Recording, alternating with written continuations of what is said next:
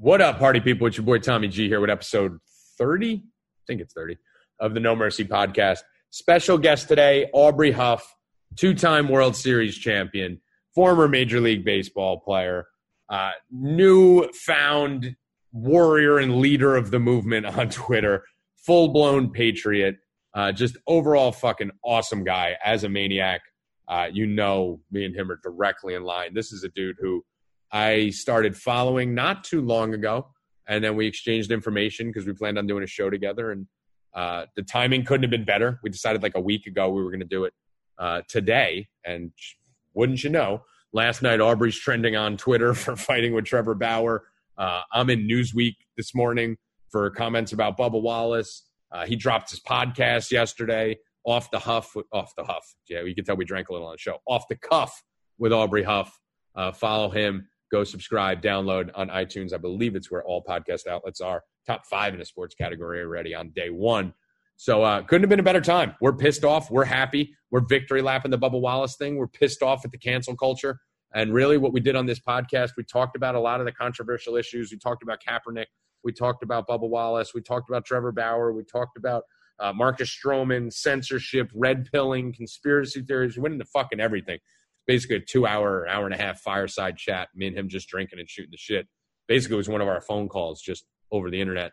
And we also did some talking about leadership and speaking out and fighting fear and religion, a lot of religion talk on this as we both go through our own spiritual journeys. So a little bit different than the normal conspiracy episode, but I think you guys are going to love it.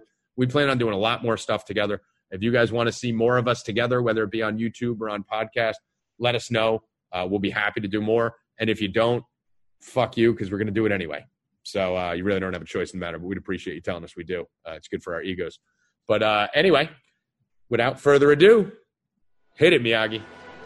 Mercy is for the weak.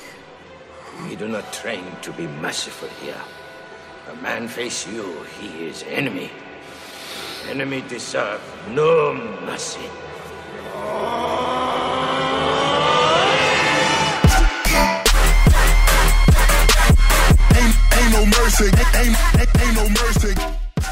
What up? Let's get weird. It's your boy Tommy G here with episode thirty of the No Mercy podcast. Going to get a little bit away from conspiracy on this one.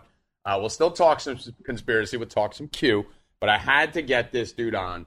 Me and him have been friends for a couple months now. Been talking a lot on Twitter, on Team Trump, Team Patriot. He is on Team Q also, but making waves all over the fucking internet right now. Aubrey Huff, ladies and gentlemen. What up, gangster? What's up, Tommy? Hey, man, I, I, I've been following your shit. So I, a little background about me, right? Mm-hmm. I've uh, obviously, you know, I played Major League Baseball for thirteen years. Um, I got out of baseball. I did not give two fucks who was a president when I played baseball because baseball's a hard game. Right. Right. Yes, and you very hard. I played, I played in high school and then a little bit in college. So, yes, it was very hard. And so you're worried about the two oh slider. That's right. You don't give a shit who the president is. Right. And then when I got right. out of baseball, I started kind of seeing the bullshit that's going on. You know, uh, you know, Obama was there. I went to the White House when we won the World Series with the uh, Giants.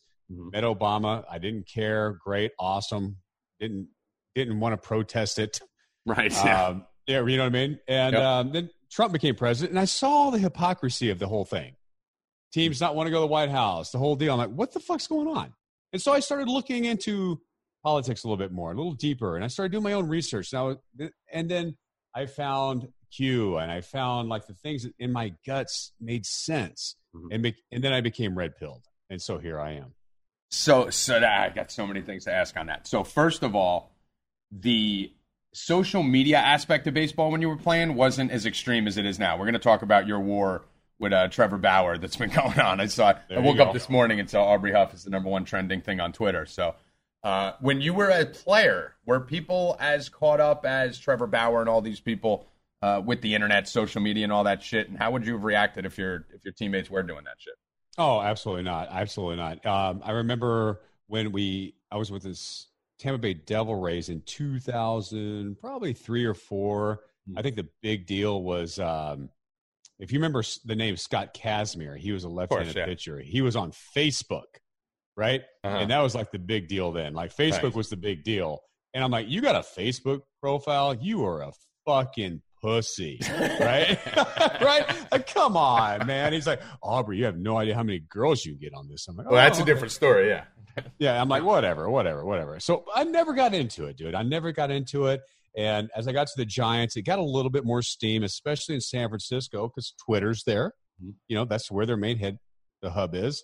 A lot of social media um, companies are there. And uh, but I just never got into it. And I just thought baseball was hard enough as it was. I didn't need the outside distraction right. of all the negative bullshit of social media. So I never even got into it. But now I'm all in. I mean, it. So you talked about the red pilling and shit. I want to get to that in a second. But I watch – I'm a big sports fan. I've been playing sports my whole life. I had a fantasy sports show on Sirius X M for five years. I own three sports companies, a gambling company, a fantasy company, and I live at the fucking FanDuel Sportsbook. So I've been – So you're all, a degenerate. You're a degenerate. So basically, I'm a max okay, degenerate, yeah. like super degenerate. Right. So the uh, – but when I watch shit and I think about if I was in the league, even something as stupid as – remember the Antonio Brown shit with the Steelers when he was filming in the locker room and, like, some shit got out, like – I would lose my fucking mind if these people were exposing shit that goes on in a clubhouse on social media. I, I don't know how these athletes do it today. Oh, one thousand percent. And, and what's funny is, like, you know, everybody's got this whole Colin Kaepernick thing. He needs to go back in the league, give him a fair chance. First off, the guy fucking lost his job because he got exposed. He wasn't a good passer. To Blaine Gabbert, of all people. Right. So what, the the minute they started trying to keep Colin Kaepernick in the pocket and stop him from running, he was fucking exposed.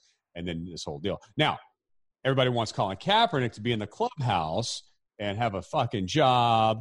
Let me tell you something. As a player myself, if I had to have somebody that's going to come into the locker room as a charity because of social justice warriors mm-hmm. and have to answer questions every fucking day. Hey, Aubrey, is you think Colin Kaepernick's going to kneel today? What do you think? Are you going to kneel? I don't want to deal with that shit as a player. No. Who wants to deal with that no. shit? So I'm tired of people saying – Colin Kaepernick deserves a shot at the N F L, and the players want him there. The players don't want him there, and they can't say anything because they're in fear right now of fucking speaking out against it. Now, I, I, I'm just saying, for me, it's bullshit. And if, if you're any player out there, whether you're Major League Baseball, hockey, N F L, N B A, um, you don't want to deal with this shit when you're in the clubhouse. You don't, because right. the game is hard enough as it is. And meanwhile, they'll chase out Tim Tebow. Right, who all he was doing was kneeling and praying. They'll run him out because of the media circus. I was here when he went to the Jets, and it was a fucking disgrace how they treated him. They brought, like, third- and fourth-string quarterbacks in rather than giving him a shot because they were afraid he was going to succeed. Uh, and then you look at someone like Kaepernick, who they make this martyr. And, I mean, the dude wore police pig socks. The, he admitted publicly he's never registered to vote. So how do you have a political leader who's admitted that he's never voted in his entire life? Uh, the dude wore a Fidel Castro shirt to an interview. He got fined eleven thousand dollars for saying the N-word uh, to another player. And notice, Aubrey, he didn't start kneeling when he was in his boom year, when he took the San Francisco forty-niners to the N F C Championship game and he was on top of the world. Police brutality was going on then. But he yep, decided absolutely. to take a knee once Blaine fucking Gabbert took his job. And the problem is most of these activists out there, most of these people following him, don't know anything about him and don't know this story that we're telling right now. Well, the, the, I think he realized that he was out of the N F L and he had to find a way to be relevant, right? To make money, of course. and he and he found the way to do that in social justice. And what makes me upset even more today is you take a guy like, uh, and I love this guy. He lives in the same area I live in, and uh, he's a Christian guy, Drew Brees. Uh huh. I love Drew Brees too. I was a little upset that he Tommy, backed off. Th- this this guy has done more for the black uh-huh. community in Louisiana than any of his fucking teammates.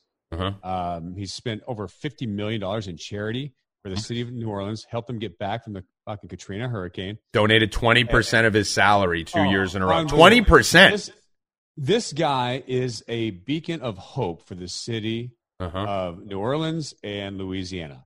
And so the fact that he got ousted by the outraged mob and was basically forced to forced. apologize or he's going to get fucking killed every day. Yep. For me, I was a little disappointed in Drew Brees that he apologized.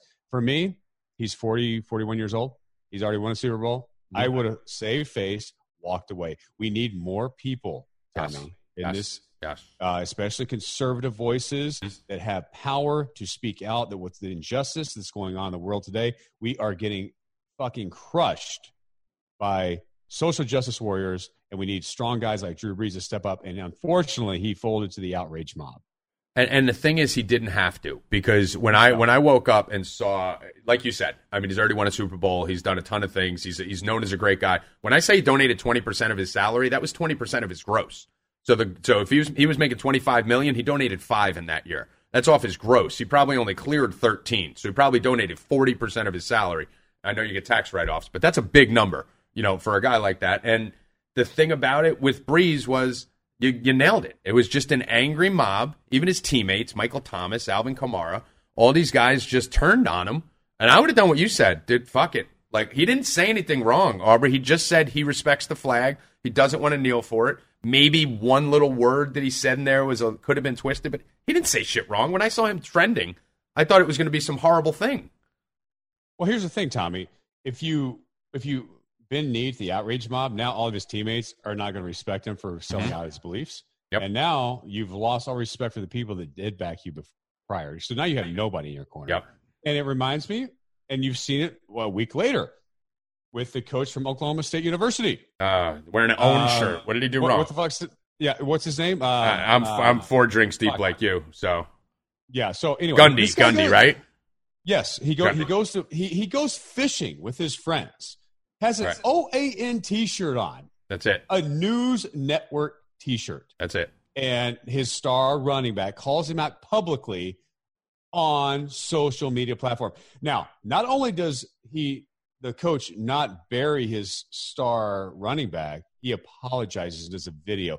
Right. That motherfucker. If I was a coach back in the day when I played college, you know, and I'd hate to be that guy that I get off my fucking lawn, guy, but. I would have been fucking released. Right. But now here he is saying that, oh, I'm so sorry. You know, Tommy, you wake up in the morning, you may be hungover, right? Usually. You, you, you yeah, right. You gotta, you're going to go uh, fishing and you mm-hmm. get his T-shirt. Right. Do you even see what the fuck it is? I'm wearing an Arya Stark Game of Thrones right. T-shirt, man. Right. I don't fucking know it's what I'm doing. Absolutely yeah. ridiculous. And we live in what I call the participation trophy generation, and we've these fuckers are all grown up now, bro, and we're paying yep. the price. Yep. It's it's really sad. One thing you said before to touch on the Breeze thing was when I, that was my statement, because I felt, I, I mean, I got played out, right? Like, I was backing him on Twitter. I'm sure you were too for like a week or two, standing up for him. And then when he turned, it's, you know, it's a bad look for us even. Like, dude, it's like, but it's almost the Alyssa Milano syndrome, I call it, where you get, you isolate half the base, right? You're going to believe all women. You get all the Democrats, all the libtards, all the all the feminists on your side, and then you turn around and back Biden, who's a known sexual predator and pedophile, and now you got nobody because the Me Too right, people right. hate you, and the other people who you isolated because of Me Too hate you, and that's the kind of situation Brees put himself in, where he's just he's just stuck there. And the Mike Gundy thing, I think you're one hundred percent right. It's it's a news. What if it said C N N on it? Would they have would they have fired him? Would it would he have had to apologize? No chance. No yeah. shot. one hundred percent. And it's funny you mentioned the whole Alyssa Milano. I made a tweet, and I'm so tired of being called a racist, bro. Oh, my God. You know, and oh it's, God. it's unbelievable because I saw Donald Trump, and I made a tweet that went kind of viral on a um, – I made viral on Twitter quite a bit in the last year. I've noticed. but but uh, and I made a tweet that said, you know what? If I'm a racist for supporting Donald Trump, then it's only fair that you be called a pedophile yes. if you support – Joe Biden. Yep. So, and that, how do you argue that? You how do you argue that? You can't argue that. So I'm just so fucking tired of the fucking double standard, the hypocrisy of the left. Um, and, and, and here's the deal, Tommy, most people that think like we do, we have jobs, we have families, we have to support. We, we have to go to work nine to five every day. I have the blessing of the fact that I don't have to do that. And I can get on this fucking podcast and talk shit all day long. Mm-hmm. But the vast majority of people that get in my D Ms are people like me that think like me. And the people that talk shit on Twitter, and everybody thinks that these people are the vast majority of people. Nope. They're not. Nope. They don't nope. have jobs. They have nothing to do every day. So that's the silent majority that yes. back me. They're going to get Donald Trump elected once again. And I, and I think that's a critical critical point that you're making there, because I talked to, you know, Sam Tripoli, you know, Larry Johnson, all these guys that are, you know, outspoken, right?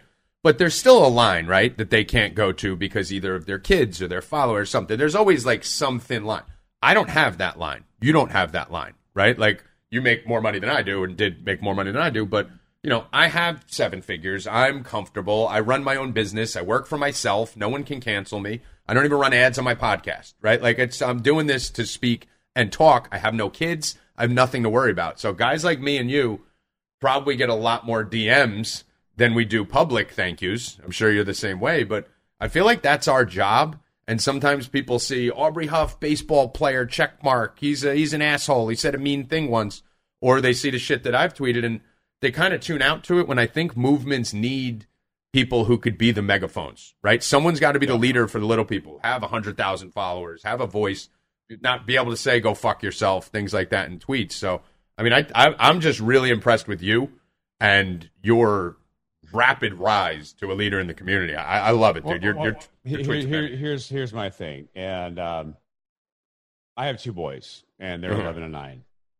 And I tell this to people all the time. If I was to not have those boys, I would be in the mountains somewhere in Colorado drinking whiskey every night and watching the fucking world burn and right. laughing. But because I have two boys I want to see grow up in a fucking world where they have a chance at capitalism, a f- bright future, um, to be uh, in, in a community of loving people, I'm fighting this fight. Yep. And And I'm doing this. That's why I opened up my podcast, because I wanted to be a voice for the voiceless. Because, and I know what it's like for people out there that are conservative people that cannot speak out. Yep. And there's way more of these people. And that's why Donald Trump is our president, because they're tired of this bullshit. And it's getting to a point, Tommy, where we're going to have to start like fucking fighting back. And we're going to start having to fight back hard, because we're we're burning yep. down fucking yep. buildings. Yep. People are throwing down statues. At some point, we're going to have to start fighting back. Fire with fire, baby. That That's really the only way to go about this. And by the way, if you guys haven't already, check out Off the Cuff with Aubrey Huff. Great name, by the way, Huff Daddy. But uh, Off the Cuff with Aubrey Huff, debuting today on iTunes. Last I checked, Huff, you are in the five hole in the sports category. So you are a top five podcast on day one. So uh, make sure you guys hole. go subscribe. That's what, that's what she said. Didn't you used to bat? You batted, you batted in a five hole sometimes, didn't you? Yeah, I was. I was you were like a three the, five. Anywhere, anywhere from the three to six hole. Yeah, yeah three five yeah. hitter. Yeah, yeah, yeah, yeah. So I was, I was hitting for the power, but um, yeah, I, I was that guy that, you know, I was more of a D H kind of dude. I didn't play defense. That wasn't my deal. Right. Defense, defense is for pussies. But you played so a little first. You played a little first. I did. I did play first base. But, uh, you know, it's funny. You know, people ask me all the time, like, Aubrey, do, do you miss the game? And I'm like, you know what? I I don't necessarily miss the game, Tommy, but I do miss the uh, the camaraderie. Right. The guys, yeah. The whole deal, you know. And, and um, you know, you, you, you, you've heard the story of a, this whole reason I started this podcast was because the San Francisco Giants invited me to the ten-year reunion, in which I was seventh in the league in M V P voting that year. Right. Won the World Series. They uninvited me to the World Series because the, the reunion, I'm sorry, because I was a Donald Trump supporter and my Twitter was deemed too offensive for their delicate sensibilities. I mean, that, that's fucking insane. I, I had Kurt Schilling on about, uh, I think, two months ago. And he dealt with, he's dealing with the same shit right now with the Hall of Fame, right? Like, the only reason mm-hmm. Kurt's not in the Hall of Fame is just because he's a Republican and he went after reporters on Twitter and, you know, went after liberals on Twitter. But it's, it's just... Well, well it's, because, he, because he was against putting men in a women's bathroom. Right. It's yep, that's really what the tweet was, right? That was the first, that was the first one that put it, that set was it off. What it, that's what it was. And, and so, if if you are... pro-America, pro-God, um, pro-capitalism, you are actually a fucking extrovert now. Right. You, you're you're fucking cast aside. You're a sodomite. Yep. And I'm so fucking tired of this, and that's why I open this. I'm sick of it. And I want to start opening up my voice like you are doing. We need more people that listen to you, that listen to me, to have the balls to speak out, because if we don't, we're going to lose this fucking country for yep. not only us, but our future children. Like I said earlier, I don't give two fucks what happens in this country if I was no kids. Right. I'm doing this for my children. Right. And that's yeah. my mission. And that's, I mean, that, that's the thing. And I, and I get that a lot of people can't speak out. I understand it. A lot of people come to me, come to you. Thank you for talking. Thank you for talking. Names that if we shared on a podcast, people would be like, what? But it's our responsibility to keep those quiet and be respectful of their privacy and their beliefs. But I mean, we real every time I see an Aubrey Huff, a Larry Johnson, you know, someone in the Kurt Schilling, someone really come out when their career's done and say, fuck it, I'm going all in. It's huge for all of us. And, and those of you out there listening, like, you have to go support this man and everyone else out there who's willing to put themselves out there, because everyone always goes, respect the respect the two hundred follower accounts. Like, of course, they're everything. We love it. We'll retweet it. We'll give you attention, but we're not going to win a war with a bunch of people with one hundred followers. We got to have megaphones, and you need we and you need other people to come join us to be these and megaphones. So, and so, if you this just happens tonight, Tommy. If you if I don't know if you saw it, but um, so obviously the big story right now mm-hmm. is mm-hmm. this whole Bubba Wallace thing, mm-hmm. right? Yep. Um, he had a noose in his trailer, and now I've been into NASCAR quite a bit in my life, and I've got the V I P treatment. Yep. You get a fucking rubber glove up your ass to get through those things, right? Yep. You can't get through this area without yep. security. And so this had to be like an inside job, whatever. And so immediately when this story came out, I was instantly like, ooh, Jussie Smollett. It smelled bad to me, right? right. It right. just didn't seem right. And so I tweeted out, I'm like, okay, in this world of social media, where's the picture?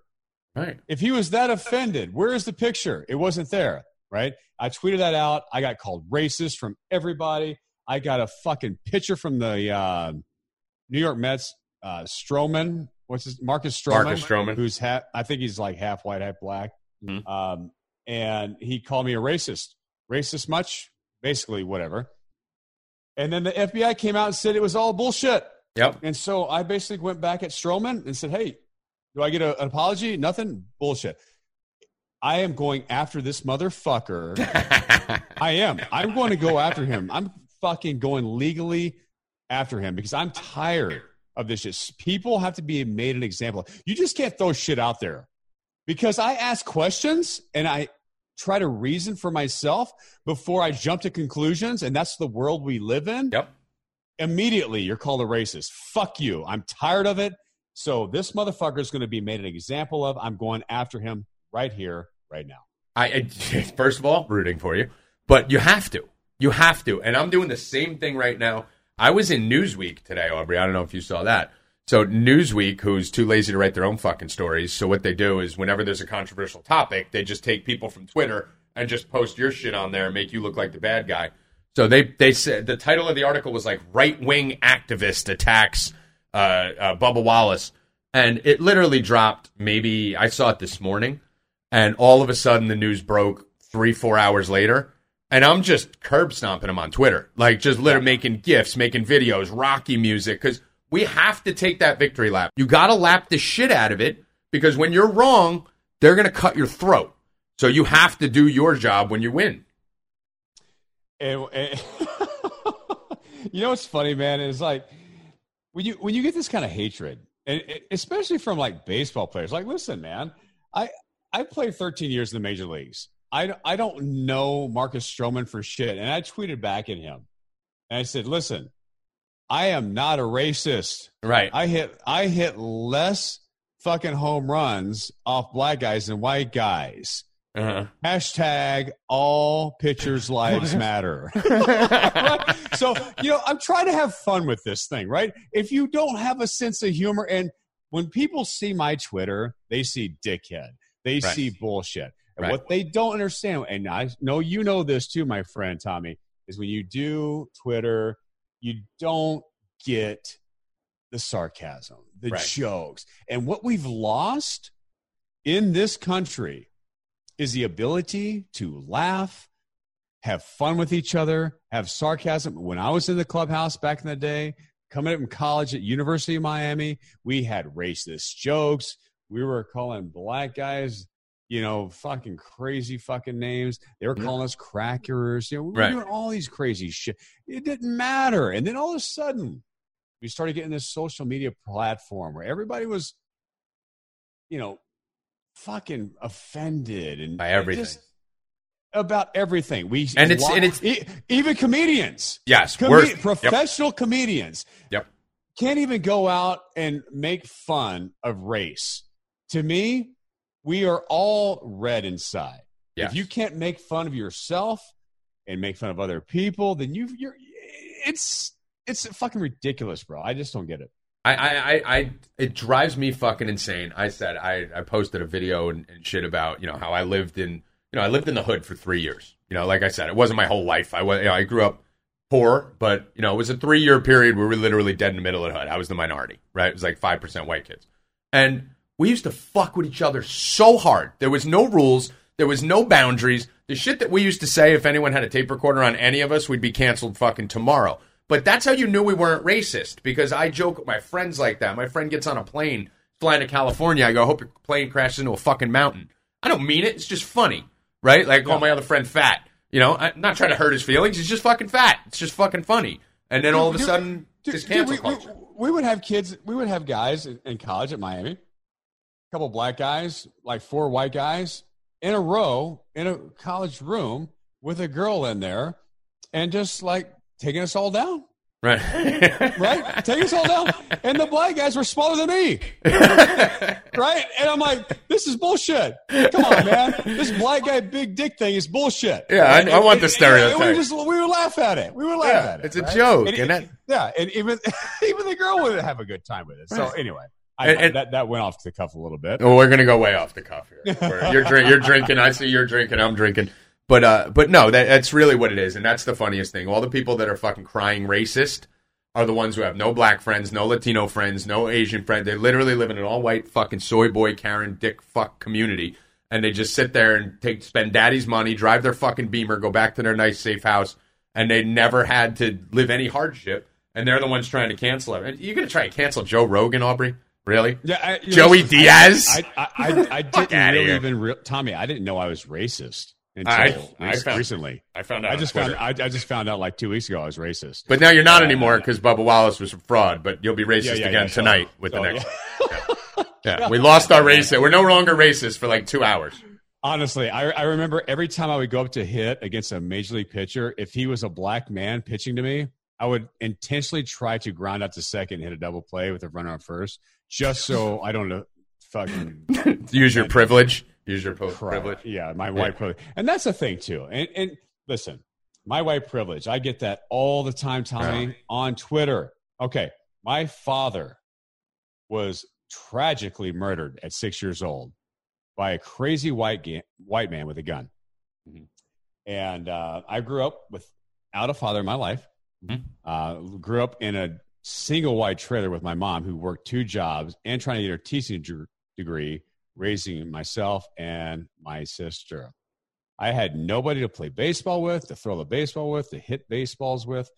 And despite all that fucking bullshit, I still was able to use that part of my life as fuel to get to where I was, because I had a why. My why was to take care of my mother, who right. raised my sister and I.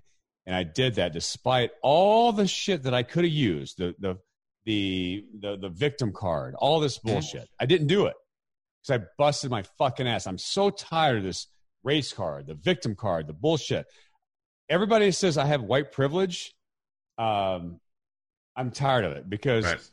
my white privilege is in the trailer park. I my trailer park was your hood mm-hmm. for black people. Black people in the hood. My I was in the trailer park with nobody, nobody. You don't have a you don't have a father in the hood.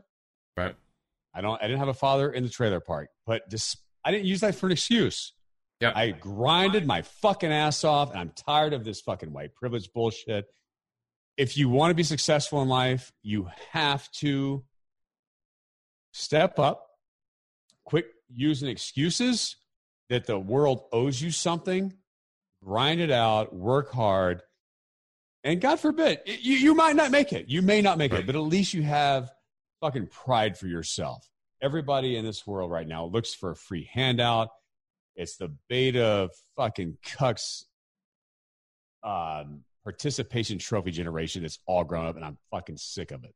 Um, so, I mean, listen, that's, I've noticed I have, uh, I have two tendencies. One is I tend to date um, girls who are, you know, a little bit damaged or been raped or been abused. I don't know how it happens. It just happens. Like, we gravitate towards each other, right? Because I'm like you, I'm very protective of women. Uh, my dad left when I was ten, left us in debt. When I went to get my first car, I had one hundred fifty thousand dollars in student loan debt because he committed fraud and put a business under my name.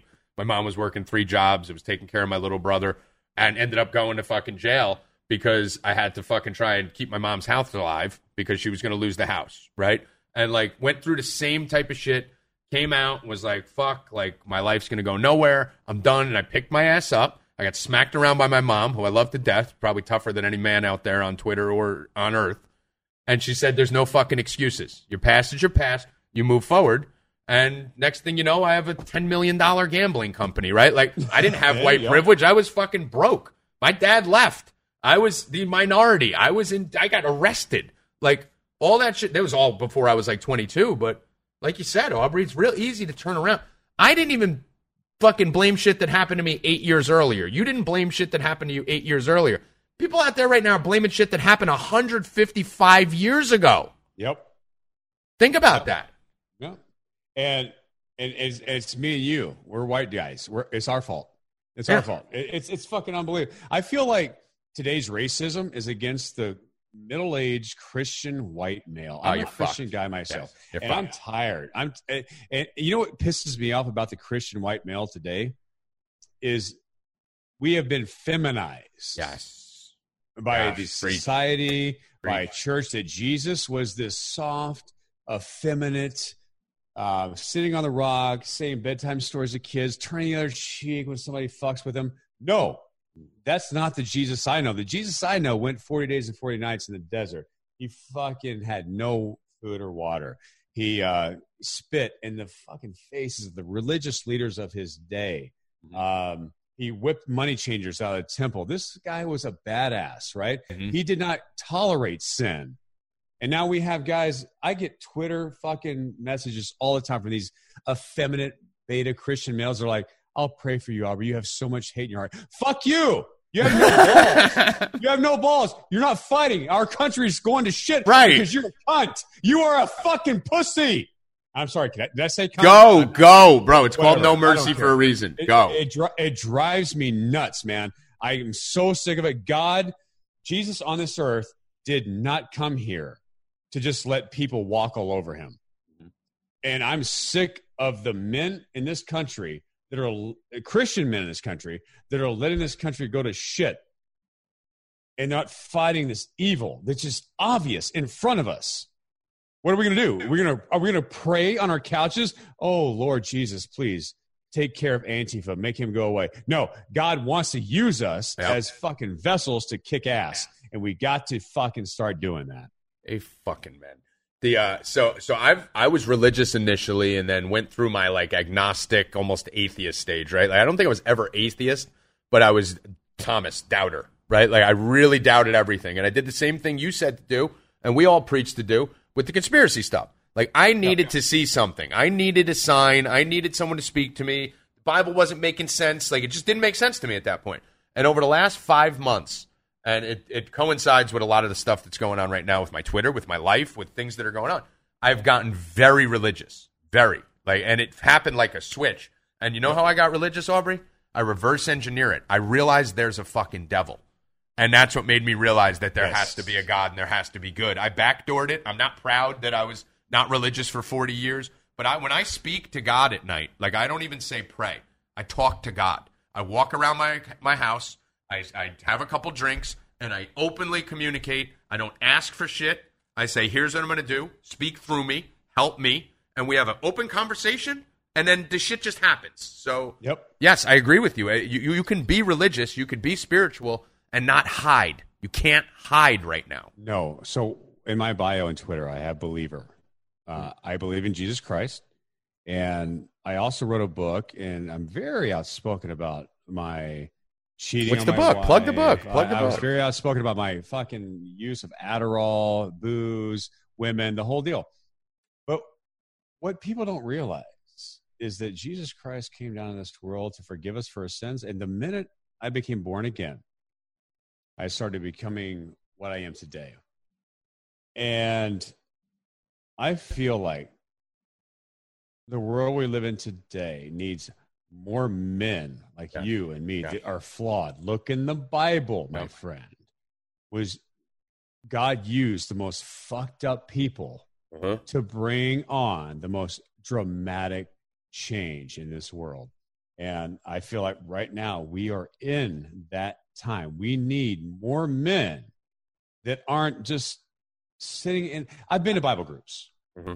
I've done these Bible, like um, men's prayer groups, uh, Bible studies.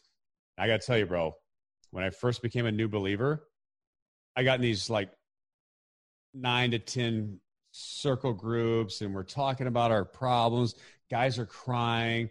And I was like, oh my gosh, if this is what being a Christian is like, I don't right. want any part of it. Too big. I didn't feel like a man. I didn't. Yeah. I, I felt like an effeminate crying. I felt like I could have went to. Ju- I, I, I could have went to a therapy session right. and got right. what I got out of that. And it just, I felt like these guys were just like crying out their problems, and I felt like they were none of them were fighters. Mm-hmm. And then I started, re- and I, I didn't want to be a Christian at the time, so I walked away from it for a little uh-huh. bit. And then I finally met a man that told me, like, Aubrey, listen. Here's some of the scriptures in the Bible that will make you realize what a stud Jesus was. But he didn't come here for peace. He came here with a sword, mm-hmm. right? And he's a fighter. He's a bad motherfucker. And I'm sorry if people are Christians, guys. I get that all the time from these like soft, effeminate Christian men in my Twitter profile that wear me out all the time. And we're losing our country because of them. Yep. I, I think the thing I'm realizing is everyone has their own way to do everything, right? Like, I, I think this single issue voting, for instance, right? How if you're a Trump supporter, you're racist. If you're like, I'm, I don't, I have so many varying views socially that do not fall in line with the conservative side, do not fall in line with the Republican Party. But everyone just assumes I'm racist and sexist and anti this and anti that, because I voted for Trump. And that single issue drama is the problem. And I think it's the same with religion. Like when everyone was telling me, because I was asking people, the outpouring of people on Twitter when I started to open up on the podcast about, hey, because I my exact words, Aubrey, as an alpha, was to my friends, and I'm going to say this exactly how I said it to my friends. If you're fucking mad about it, I don't give a fuck.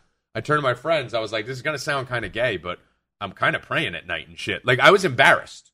You know, like you can't, it, say, it, you, can't, you can't say gay because that's politically incorrect. I'll say, say gay. I'll say gay all show. Fuck. But the, uh, but yeah, I said it to him. I was like, dude, I feel like a fucking pussy. Like because it was it was weakness to me at first, but then I broke through that to where now I'm proud of it. Right? Like there's always that tough obstacle, and I think everyone has their own way of worship. Everyone has their own way of communication. The whole thing about it, like you're saying on Twitter, you gotta speak out.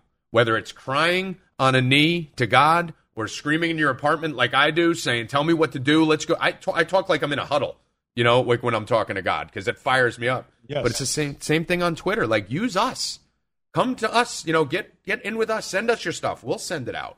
Tommy, Tommy, the one thing I've, I've, very, I've been very vocal about in my life was um, my anxiety and depression I had coming out of baseball, mm-hmm. even when I played. And the world is fucking crushed right now, especially right. men, right? Depression and anxiety. And the one thing that, and people ask me all that, what got you out of that, Aubrey? For me, more than anything, was the ability to not give two fucks right. what people think about me. I was holding in so many things about what I thought about, what I was thinking, because I felt like I needed approval from somebody. I needed approval from my ex-wife, my fucking pastor, mm-hmm. whatever. The minute I started being true to who I was, because God made me. He doesn't make fucking mistakes. And when you have God in your heart, and whether he gives you a fighting spirit or he doesn't, and you can you can fight injustice both ways. Right. But I was given a fighting spirit, and this is what I do. And if you want to be a Christian man, and pray and do your thing on the couch, that's great. Do your thing. But that's not how I right. was built. And I'm not going to sit here and fucking do that, because we need more warriors in this life. And I'm tired are pretending like it's okay um, to be not, well, not, not okay. I'm tired of pretending not to be myself. I, right. I just want to be me, who I am. But you know what it is? It comes from our background, bro, because it's the same, Aubrey, with you as with me, I guarantee. Growing up without a dad, growing up without money, growing up without the environment that, you know, you went into baseball, which half these kids are probably private private school trust fund kids that you were playing baseball with all through college and the pros. And, you know, I had my trials and tribulations that I went through. You kind of grow up with a chip on your shoulder, right? When you grow up without money, without a dad, without all that. So you're always trying to prove something extra. I did the same thing. I would always pick up tabs at bars and buy V I P tables, and I'd be overdrawing my checking account, secretly giving the third card to the waitress, right? But acting like I was a baller. And and that's the same thing. It was only about a couple years ago where I finally really went full Neo in the Matrix when he puts his hand up to the bullets and just goes, yep. no. Like yep. at the, I had that moment, and now it's like once you get into that deep of confidence and just self-worth, you realize, yes, I don't have one hundred friends anymore, but I have fifteen fucking warriors that are with me instead of one hundred people who I don't know who the fuck they are. Yeah, Tommy, I, I got one hundred and fucking, I don't know, twenty thousand people on Twitter that follow me right now. Mm-hmm. I don't know any of them. Right. You know, I have five guys that right now, if shit hit the fan, go to war with they're you. Right next to me. And I think that's where we are lost as a nation right now is this social media bullshit where everybody thinks they need to have five hundred friends. Bullshit. You need fucking three to five yep. good friends in your life that you can go to war with any day yep. of the week. And yep. we are so confused. Um, so the social media thing has fucked us all up, from politics to where we are right now. If look at this Chad situation in Seattle, Tommy. Ugh, Jesus. If we were, if, if we were to burn down the social media cell phone towers in Chaz, they would be gone in a second. Oh, it's done. all about it, it's all about done. it's all about look look at me. I'm on social media. Oh my God. It's it's unbelievable. Think about this. And I say this all the time. My boys are eleven and nine, right? When I was eleven and nine, I drove around Texas all the time. I went twenty miles outside of my house when I was seven years old on my bicycle yep. all over the town. And yep. pe- people say all the time, like, oh my gosh, that's crazy. Are people any more different? No, they're not any different. It's just there was pedophiles and crazy fuckers back when I fucking was ice cream trucks and vans. Yes, and yeah. yeah, there was somebody who was going to fuck me in the ass as a kid back in the day. But now it's just so much more media-driven and fear-driven that people are scared. And they're indoctrinated kids to be fucking fearful, the whole oh, deal. God. It, nothing has changed in the last twenty years except for mainstream media, social media, all that bullshit. It's it's so true, dude. I've had the same fucking rants. I, I, everything you're saying is, you know, coming right out of the shit that I've said to my friends all the time. I'm like, social media destroyed this country. When you look at the anxiety levels of these kids right now, imagine me and you, Aubrey, going through puberty, or imagine a girl who's, you know, flat-chested and then gets boobs for the first time, or, you know, makes out with her first boy, or falls down at a party and drops a beer. Imagine being an insecure young girl and knowing that if you do anything stupid, or if you have your awkward phase, or if you got pimples, that people are going to be blasting you all over the internet, and that's there forever. Like, the, the yeah. internet's written in pen. Me and you had fucking, you know, we used to fucking have to wave out our Polaroids to see what the party pictures looked like, that's right? right? Like, I mean, nothing I mean, was. I, I remember being like, what, probably thirteen years old, and I had no idea what I was doing. You know, you jerking off all the yeah. time, right, Tommy? That's it. And, and, and I didn't have any you know, lotion at the time, and I was at my grandmother's house. I saw some Ben Gay there. I took some Ben Gay. I started jerking off with Ben Gay. It was the worst decision of my oh, life. Dude, like, the, what is wrong but, with dude? But, but you learn, and you live, and you learn, right? Dude, Nobody wait. lives and learn anymore, right? So, dude, yeah, there you we go. We have to be related. There's no fucking chance, dude. And I I know this sounds like I'm just saying whatever you say. Dude, I have an icy hot story of the first time, second time I was having sex. First time was with a girl ten years older than me on a diving board in Florida. But the second time I was having sex was with my high school girlfriend. It was the first time me and her were having sex. And I read somewhere that if you put icy hot on your balls, you last longer. And I took too much, and I put it on my balls all over it. And we started having sex, and her fucking pussy was on fire. And she's screaming. She thought I gave her an S T D. She, because you're, you know, we're, we're seventeen. We don't know about S T Ds. She thought she immediately got like herpes or gonorrhea. And I'm sitting there going, oh, what the hell's going on? So that was how my sex life started. Oh, my God. I, I, I, could, I could go into all kinds of sexual stories right now, but I'm not going to do that because this is more of a uh, family-friendly podcast. Not this channel. Not this, not, not this audience. That's a tough no. transition. It isn't, the one thing I struggle with, Aubrey, and I want to ask you this, is our personalities are fucking identical. Right? Like the yes. first time we talked on the phone, you know, a couple months ago, it was just like immediate, like you were talking to a friend, right? Like you smell your own. Yes. And uh, same thing on Twitter. But when I when I look at the tough transition I've had is my Twitter, if you go back two years ago, like I used to have this thing called hashtag Tommy G After Dark, where I'd be like doing blow off a girl's ass, you know, and shit like like crazy, right? Like just complete nut job. Whatever I was doing at night, we'd we'd post it. And then I had to delete basically the whole hashtag. So through this movement, I still want to be true to myself. I still want to be real, but I also want to be respectful because I have a lot of female and Christian followers now, which I never had before. So I try to not be as offensive and abrasive when I write a thread, not putting fucking in a hundred times. Have you struggled with that transition to be real to well, and respectful to the I, women I, followers? I, I, a lot of a lot of people hit me on my private messages, direct, especially Christian men. Um, not so many women. Because they love who I am. The women are alpha. Better, yeah. Women love alpha men. Yeah. Yeah. And when when you have these beta cucks out there that are always trying to um, take down alpha men. White knight. Yeah, the white knights. They're, they're, they're, women are meant yeah. to be attracted to men who take control, who mm-hmm. go out there, bring home the bacon, the whole deal. And I get this shit from my uh, Twitter all the time. Women love real men, and we've lost in America right now what a real man is. We have the we have the beta cuck male that has no idea what a fucking gym is. Yep. He's wearing the skinny jeans, the short pants with the penny loafers. He's got the man bun. He's drinking a soy fucking latte. He's driving the hybrid Kia with a bumper sticker that says, feel the fucking burn and I'm with her. The, no woman wants to fuck this guy. And I'm right. so fucking tired of it. And those are the guys, honestly, Tommy, if you want to be honest, are winning right now. They th- Yeah, they think they are. I, they think uh, you're right. The, uh, let me put it this way: you're right. But the world thinks they are, and they the think world they're. thinks they're winning right, right now. They do, but they do. There is this fucking motherfucking silent majority of guys like myself. They're sitting back idly waiting for the word to take control, and it would be over in one fucking day mm-hmm. if the word was said.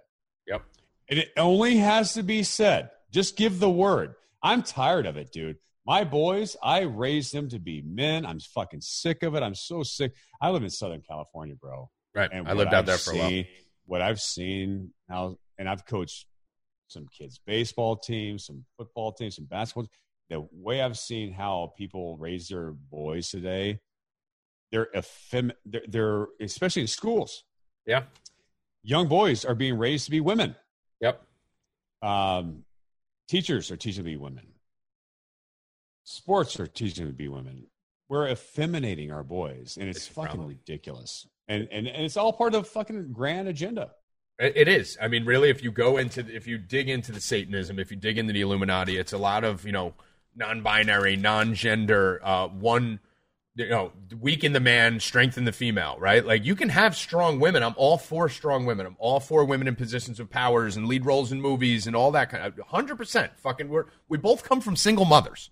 Like, if there's anyone you want to talk to, talk to a tough kid, a tough kid who's been through some shit about his mother, right? Like, that's the only thing you can say to me that could set me off and make me go straight blackout uh, on you. But I mean, the, the problem with everything that's going on right now is that alphaness is supposed to be beta. Like, women, women can't get stronger. Men need to get weaker. That's not the case. We could stay alpha and strong, and we can also raise up women at the same time. And this cuck shit, when people talk about the fashion, when I watch fucking LeBron James and these guys wearing dresses and fucking holding purses, everyone's like, Tommy, that's the style. I'm like, no, motherfucker. No. Why, why is it the style?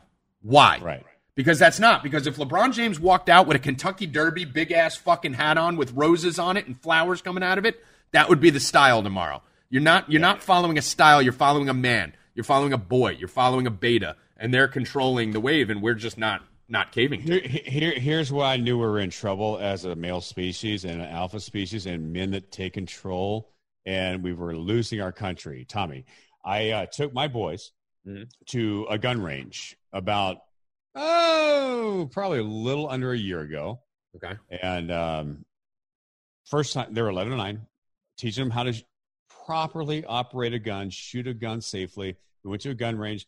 We got the the whole um, uh, target. It was a it was a man target, the whole deal. Right. And they actually were pretty good. The grouping was great. They were doing great. And so once we got done with it, I had the guy working at the desk after we were done to take a picture of me and my boys with the target. Right. I posted this on Twitter. I'm like, oh, geez. And I and at the time I had like twenty thousand followers on Twitter. Thank God. Right. Which was absolutely nothing, right? Right. And I thought to myself, whatever, I'm going to post this. This is great. This is going to show some people how to teach kids how to shoot a gun and protect themselves. And I thought I nailed this post. I I, I put a I put the picture. Not the worst. There. I the thought worst. I nailed it. When, when and I said, and I and I said, my my my, my tweet was. Teaching my boys to protect themselves and properly operate a gun in the unlikely case that Bernie Sanders becomes president, in which case we'll all need to learn to use a gun under right. socialism. Yeah. I went to bed that night thinking, nailed that tweet. Fucking nailed it. Going to sleep. I woke up the next day. I had fucking fifty thousand direct messages. My... I had people tweeting me, like, what the fuck are you thinking? What, what, what, what, what? It was a joke. Like, yeah. I, I thought I was going to kill Bernie Sanders with my kids. Like, I'm raising school shooters. Fuck. If we come into socialism, they will need to, learn need a gun. How to use a fucking fucking gun. And so I'm like, that's when I knew, Tommy, that we were in a fucking world that we have a lack of masculinity, a lack of real men. And I knew right then and there, okay, it's time for me to open up a podcast. It's time to fucking fight. It's time to be more outspoken because this is fucking a problem. That's what I thought. You know what it is, Aubrey? It's this. It's the circle of insanity, right? That ends up happening with with everything on Twitter, right? These movements start off as one thing, and then they turn into something else, and then they turn back, right? Like Me Too was like, you know, just respect the fact that there's some fucking dudes like raping and harassing women, and we all stand with the women, even if we're not, you know, someone who was raped or if we're not a woman. That's how it started, and it was clean. Black Lives Matter. Yeah, we don't like police brutality or anything like that. Great. And then it, there's always one fucktard who comes in, Colin Kaepernick, Alyssa Milano, someone like that, who fucks the whole thing up, spins it out of control. But then it goes too far out of control, like we're seeing with Bubba Wallace and all this shit, and it circles back, right? And that's kind of... you know, where we're at in this whole situation, that this all ends up circling back. This beta shit is going to circle right back. It's it's the circle of life. It's all going to come back to alphaness. And the beauty of it for me and you, Aubrey, honestly, um, you're much more famous, well-known, and have more money than I do. But we're kind of in the same boat, right? Probably where bigger it's, dick, too. I definitely have the bigger dick. But it's oh! basically... I'm Sicilian, Aubrey. Come on. You don't want to come here. So, actually, my dick was on the internet. Funny story. I don't know if you knew that. My dick's been posted on the that. internet. I don't yeah, know it's, that. It's been posted there three times. You screenshotted it. What the fuck are you talking about? The, uh, it's uh, it's been on there three times. Two by uh, exes who ex- who posted to get back at me, and then one I did it to myself in gray sweatpants. Uh, I had it. My the whole outline of my dick was showing on there, but uh, that's a different story. But anyway, thank God for these betas, because that's what motivated us to come out and be like this. If everyone wasn't such a pussy, dude, honestly, we'd probably just be, you'd be living retirement, being a broadcaster somewhere. I'd be fucking running my sports company, and, and that's where we would go. But the anger of these fucking betas is what brought out lions like us, and hopefully more to come. You know, what's funny is like, uh, you know, you go to, obviously, when you're in a Major League Baseball clubhouse, every guy in there is an alpha. Right, they of are, course, yeah. Because you can't get you there without. Get, yeah. You don't get there being a pussy. You just right. don't. And so you see these guys with muscles and strong, and they're confident. And you get out of the world. It doesn't make sense. The world doesn't make sense, bro. And and a lot of athletes get into the, you know, um, depression, anxiety thing when they get out, because most men don't fucking make sense to you. Right. Yeah. Um, and now that I look on Twitter, and every time I post anything that's anywhere remotely alpha male, the vast majority, and I know this is Twitter, and, and you're going to get a lot of guys that are, you know, mostly Twitter's all beta cucks anyway, and so you're fighting a fucking uphill battle. Right. But, you know, most of the people are out there in the world are still alpha males. But when I go out there and I post an alpha male tweet, when I see a response against my tweet, one hundred percent of the time, it's a guy with the sh- with the uh, collared shirt up to here, with a tie up to here, that he's fucking two hundred fifty-five pounds, fat as shit. He's drinking a soy latte. He, he looks like he's never been laid in his life. He's a fucking, he's got glasses. He's a fucking bitch. Fucking nerd. I'm so, every time. It, nerd. I'm so yep. tired of it, dude. It is. It makes me, it makes me, so now, you know how James Woods does his Insta block? Right, yeah. I'm going to start doing beta, beta block. Beta blocker? Isn't there? Yeah, beta I, blocker. You should get an ad. There's a uh, there's there's a beta blocker out there. That's like a health thing, right? You should get a fucking. This could be the greatest sponsorships for us ever if we got a beta blocker ad. And now we just gave it away on air to someone else who's gonna fucking beat us to it. Ah, oh, God, I gotta get a beta who, blocker. Who gives a shit? I'm rich already. Who cares? Yeah, fuck it. uh, but these, you know what the best thing is, Aubrey? They either are fat fucking nerds, beta nerds, or they have a dog avatar. Um and, and a fake name. Like there's always an no, animal. no, it's it's the cat. It's the cat. Cat avatar, avatar right? Dog avatar. Um, uh, th- some of them have the video game avatar, but it's never them, right? Like it's it's the people who are the raunchiest on there are always hiding behind a fake avatar, fake name, and the people who are the betaist out there are always just looking like soy boy fucking milkshake queens. But yeah, I want yeah. to, I want to pivot here too. You just set it up because you were talking about. Um, kind of Nancy Boy syndrome, right? In baseball and on Twitter and things like that. And we haven't touched on this yet, even though we spoke a little bit about it on the phone. Uh, Trevor Bauer and you mm. had a little uh, little rendezvous on the Twitter machine last night. And uh, mm-hmm. I woke up this morning and I went to my trending thing and I see my dude, Aubrey Huff, trending. And my first reaction is, oh, fuck. What did he do now? Right? Like, I'm thinking, like, just... you got drunk at three a.m. and just fucking went straight prison Mike on Twitter. And then I look, I'm like, oh, he's in a fight with Trevor Bauer. So enlighten us on what's going on. I know everything about it. Um, people who don't know who Trevor Bauer is, but you were basically the number one trending topic on Twitter for a minute here today with your well, argument with Trevor. It, b- b- baseball, if... Um... for all By the way, Aubrey sat up for this. Uh, you guys can't yeah, say it, but yeah, so, he sat up for this. Yeah, I sat up for this because this is very passionate to me. Right. I, I believe baseball is America's pastime. I believe it is a sport that is obviously for the alpha fucking male. And it's for when I played, when I came up, guys were smoking cigarettes in the clubhouse. Right. They were drinking beers after the game. They were talking shit. We're, I mean, you know, there was fucking all kinds of bullshit going on. Hijinks. Right. You know, guys were fucking slump busters. It was just like, it was, it was the epitome of fucking baseball. Nobody, people were smoking cigarettes in the dugout. Right. Yeah, right. David just, Wells throwing perfect games, fucking hungover right. after an eight ball David, the night before. Right? David yeah, Well, exactly. David, I have David Wells on my podcast. It's coming He's out. He's awesome. Um, it's, it's out, it's out right now. Off and, the cuff, off the cuff with Aubrey Huff, by the way. And then, you get people like, I don't know, who's the face of the baseball right now? Who's the face of baseball right now? Probably Trout. Mike Trout, right? right. Yeah. Is he sexy? Is he exciting? Does people yeah. give a fuck? No, no, they don't. They, oh, do cool. they?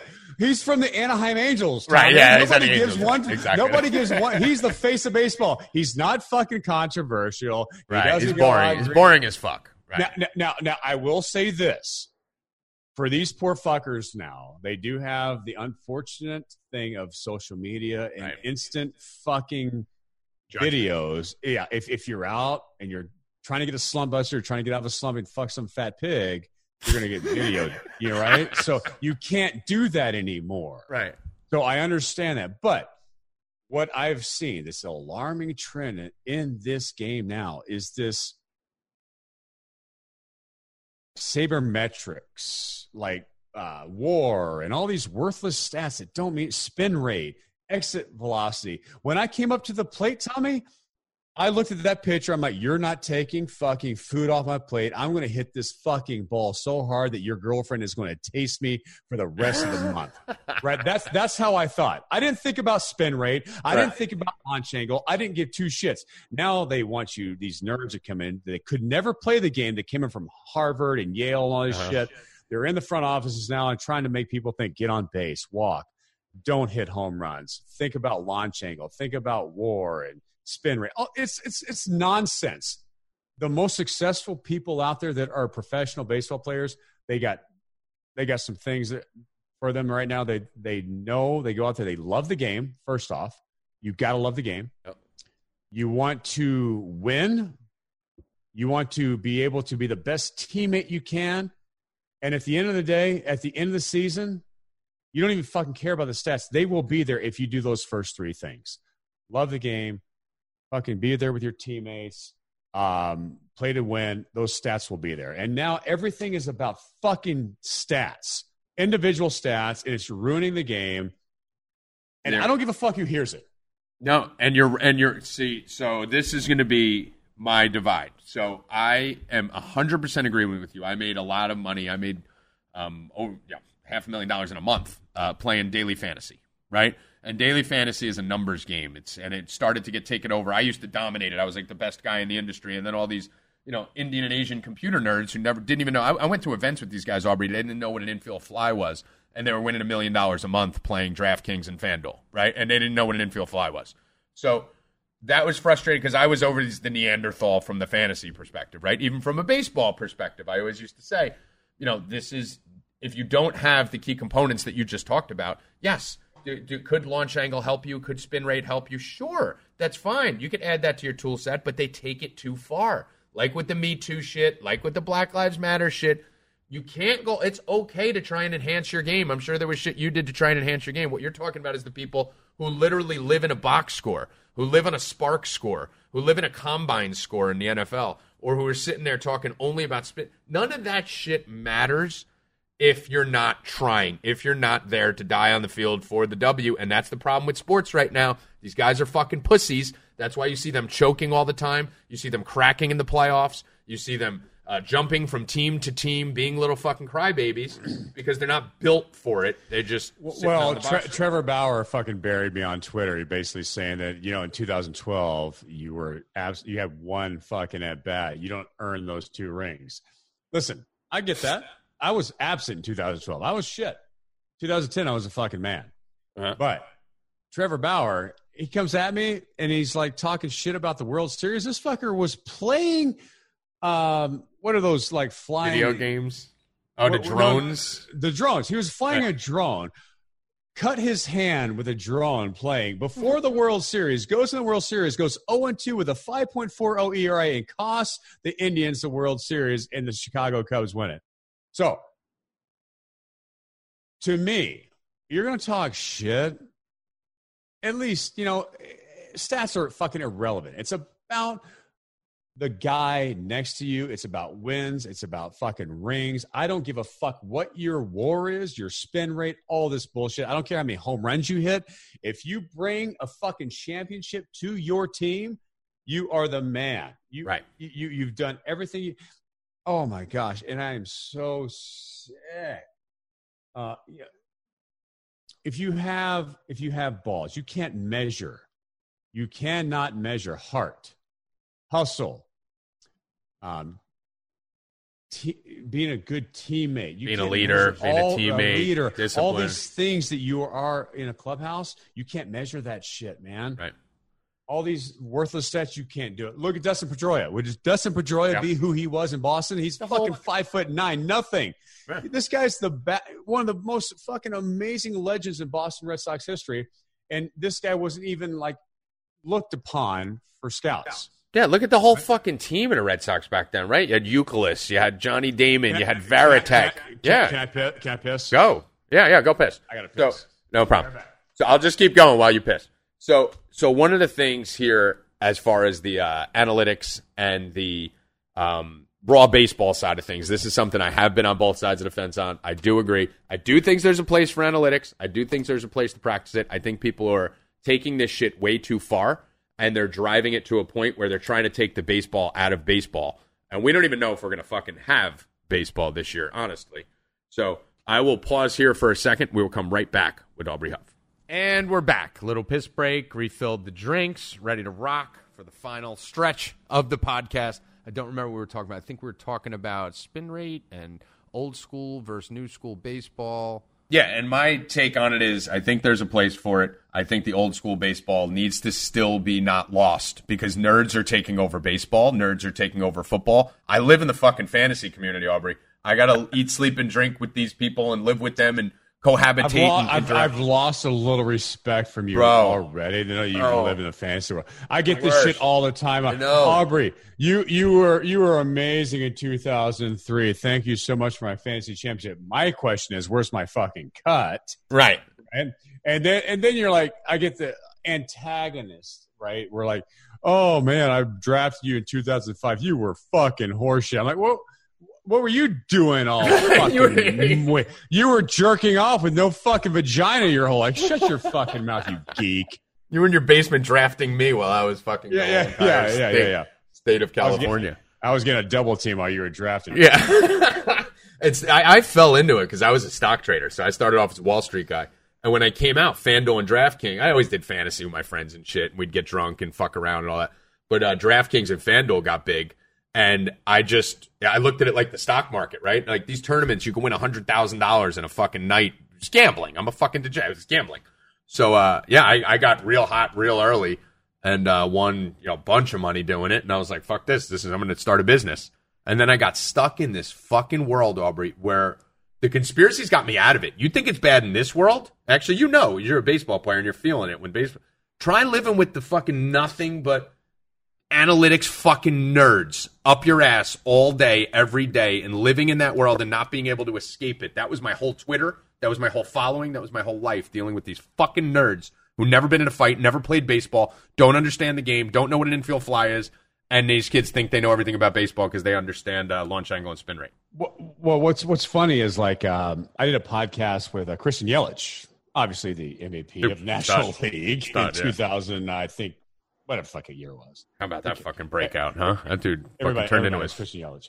And um, he was talking to me about how there's just like this college, no, I'm sorry, high school coach trying to talk to him about how important launch angle and and uh, exit velocity was. Right. And this is, he's trying to argue his point on Twitter, on a main platform, with a fucking National League M V P that hit fucking almost fifty bombs. Like, I, I don't understand what people's think. Like, are you a, you're a high school coach? You've never made it, but you're going to argue. That's what's made social media, and I think the world we live in now so fucked up is that people think that they're professionals and everything. Listen, yep. I I don't think I'm a professional politician. Right. I know everything there is to know about baseball. I do. I can fucking argue all day. Yep. Politics, am I well-versed in politics? No, I'm not. But what I do have, Tommy, is God. a fucking thing, what I call common sense, huh? right? And I used to think that being a politician, you have to be so smart. You have to know ins and outs, everything political. Well, I've realized over just watching the last five years, Nancy Pelosi and uh, all these uh, lizards. Yeah, no, uh, all these fucking politicians.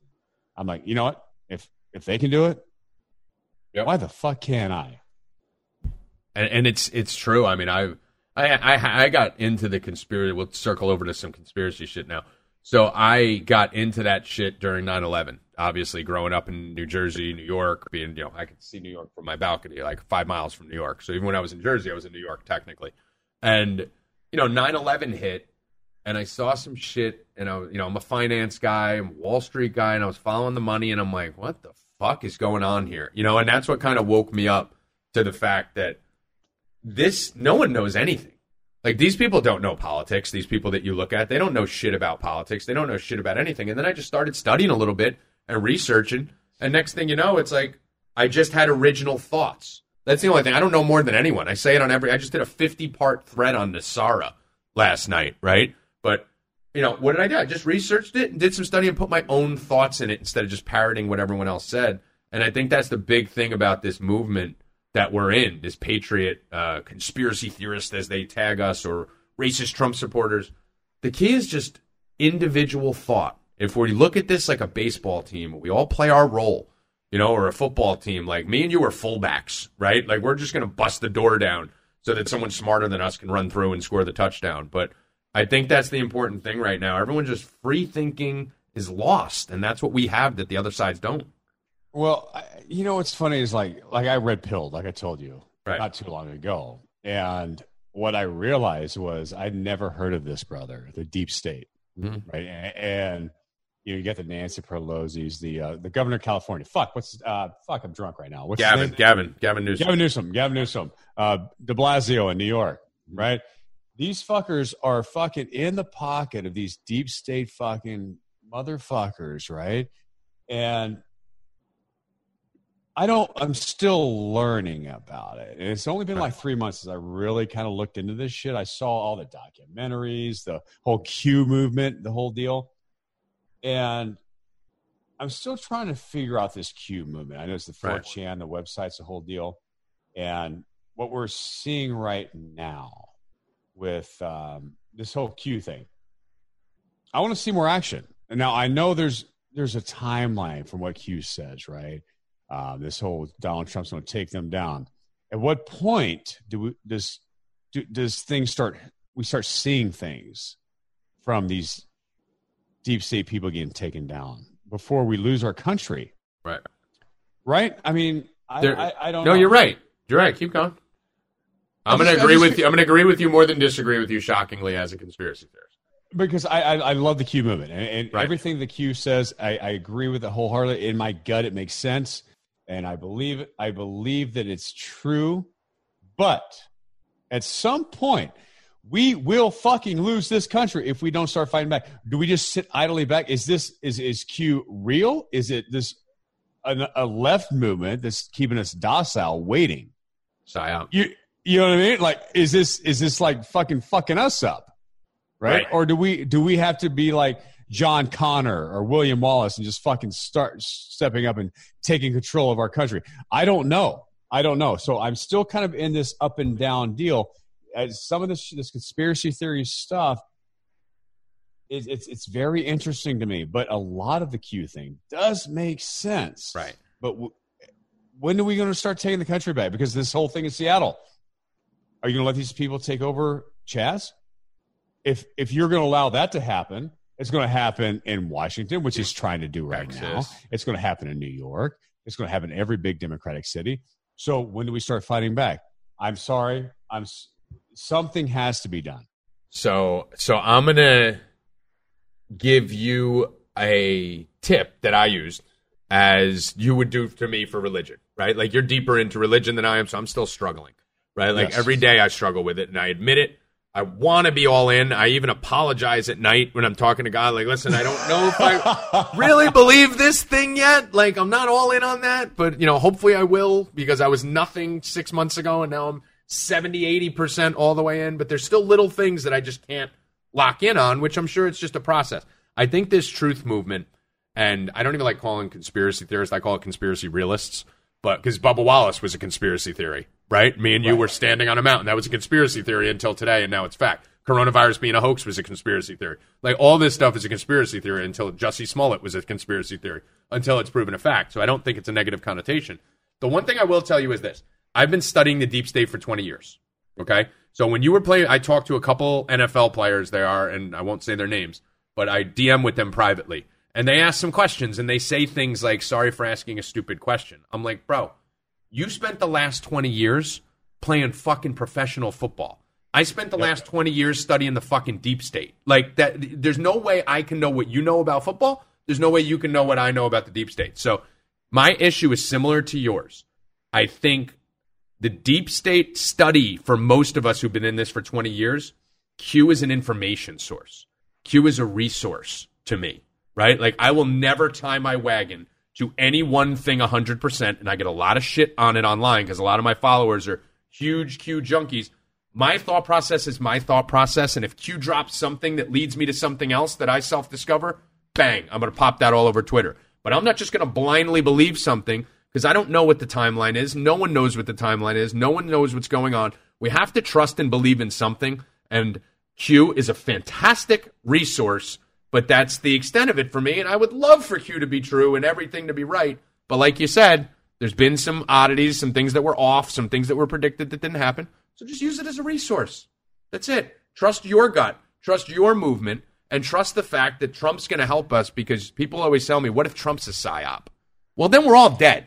Right. If Trump's a psyop, we're dead. So I might as well go all in believing Trump's with us, because if he's on the other team, we're fucked. Like, the whole world's over. one thousand percent. And, and here's my thing. It's like, if you look back in the last five months, I mean, they've done...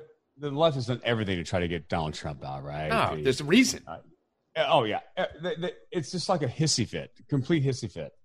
And now that, now that we are where we are with all that's going on, the coronavirus, uh, impeachment, all this bullshit, I feel like that what they're trying to do from the left, as a Bible-believing Christian, and like you said, you're kind of trying to... get into the religion side. Is what they need is a one world government. Of course. In yeah. the Bible, if you bring into a one world government, and even George Bush said the one world, uh, the one new world order, uh-huh. we will be successful and yep. we will be, right? Yep. He said that. If they become the one world government, you need America to become a socialist country. And if America is a socialist country, then you have your one world government. You have yep. your one world currency. You usher in the Antichrist, which is what these fuckers worship, mm-hmm. right? And here we... Now, gosh, damn it. I can hear it right now. We're doing this show. Everybody's thinking, Aubrey, oh my God, you got your tinfoil hat on. You know, come, you to know the what da- come to the dark theory, side. C- conspiracy theory came from what? You know that uh, came know from the C I A. Story. Yeah, C I A. C I A to tag it to discredit to make people. Us feel like we're yeah. fucking idiots, right? Oh, of course, one thousand percent. We, me, so. and you were discredited all night as racists on the Bubba Wallace thing. So you watched it happen live. You watched them discredit us as racists, and then today it's like, oh, we're sorry. But I got one "I'm sorry" tweet, Aubrey. I don't know how many you got. No, no, but I, I'm telling you, yeah. it just to me. But go on, the conspiracy thing. I, I didn't want to pull I, you off that. As a Christian, as a as a baby newborn Christian myself, mm-hmm. I feel like in this world we live in, Tommy, if you don't have the Holy Spirit in you, you are unable to discern truth from lies. And we live in a world where we have fake news, we have fake social media, and you if you don't have that gut feeling of the Holy Spirit inside you, you don't know jack shit. If I, I maybe you're right, I'm wrong. No, you're not. You're not. You're not, Aubrey. You're not, because I'll tell you this. And again, I know my loyal followers who've been following me back ten years on Sirius X M and shit, and have heard me talking about fucking doing blow and partying and having threes and all the crazy shit that I used to do, are gonna hear me go, yes, I agree with you, Aubrey. Like we, we all need to find God or find our power source. Um, are going to think it's disingenuous and I'm just doing this to pander to the movement. No, I am a part of the movement because I found a portal. I found something to believe in. I started believing in God and the Holy Spirit and all that. That's what drove me to where I am now, not the other way around.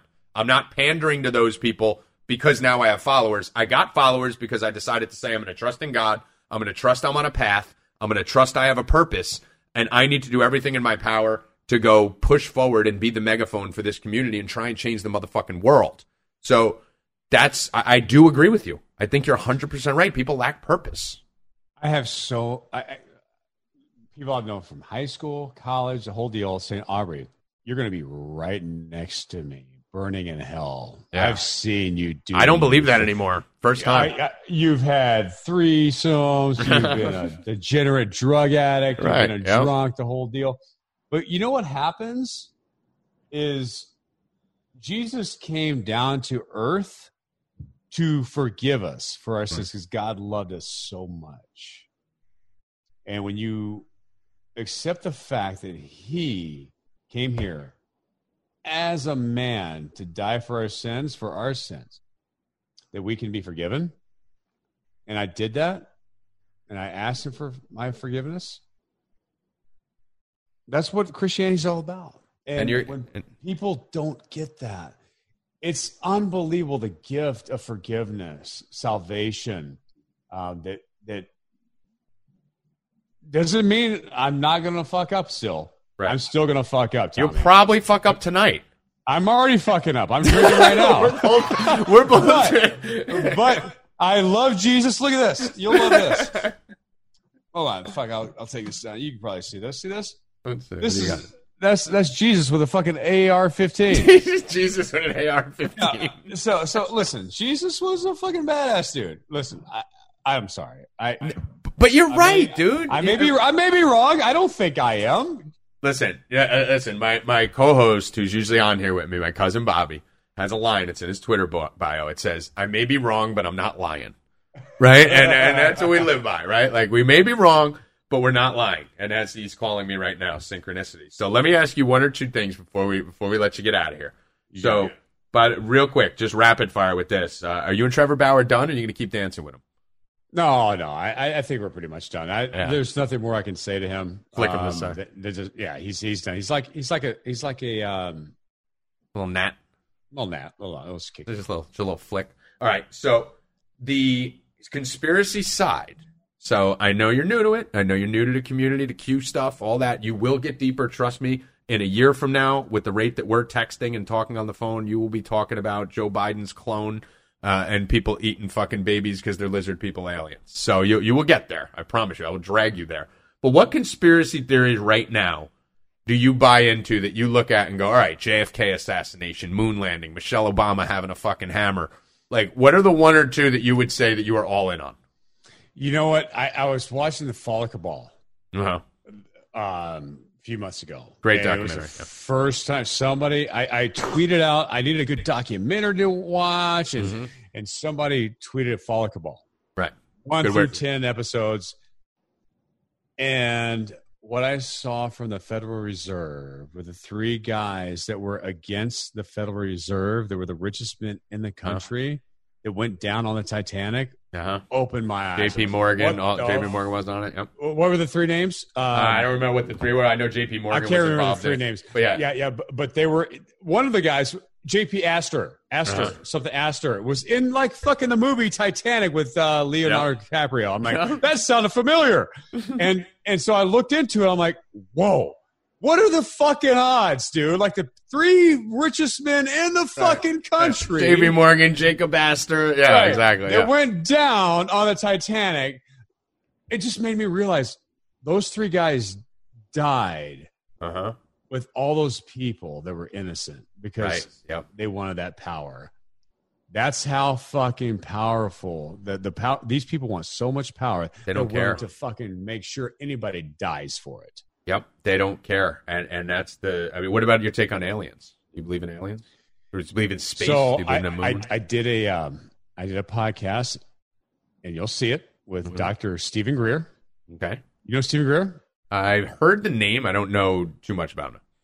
Doctor Stephen Greer is like the foremost authority on alien um, Ooh, visitations, okay. the whole deal, and uh, you guys got to see this fucking episode. It was fucking blew me away.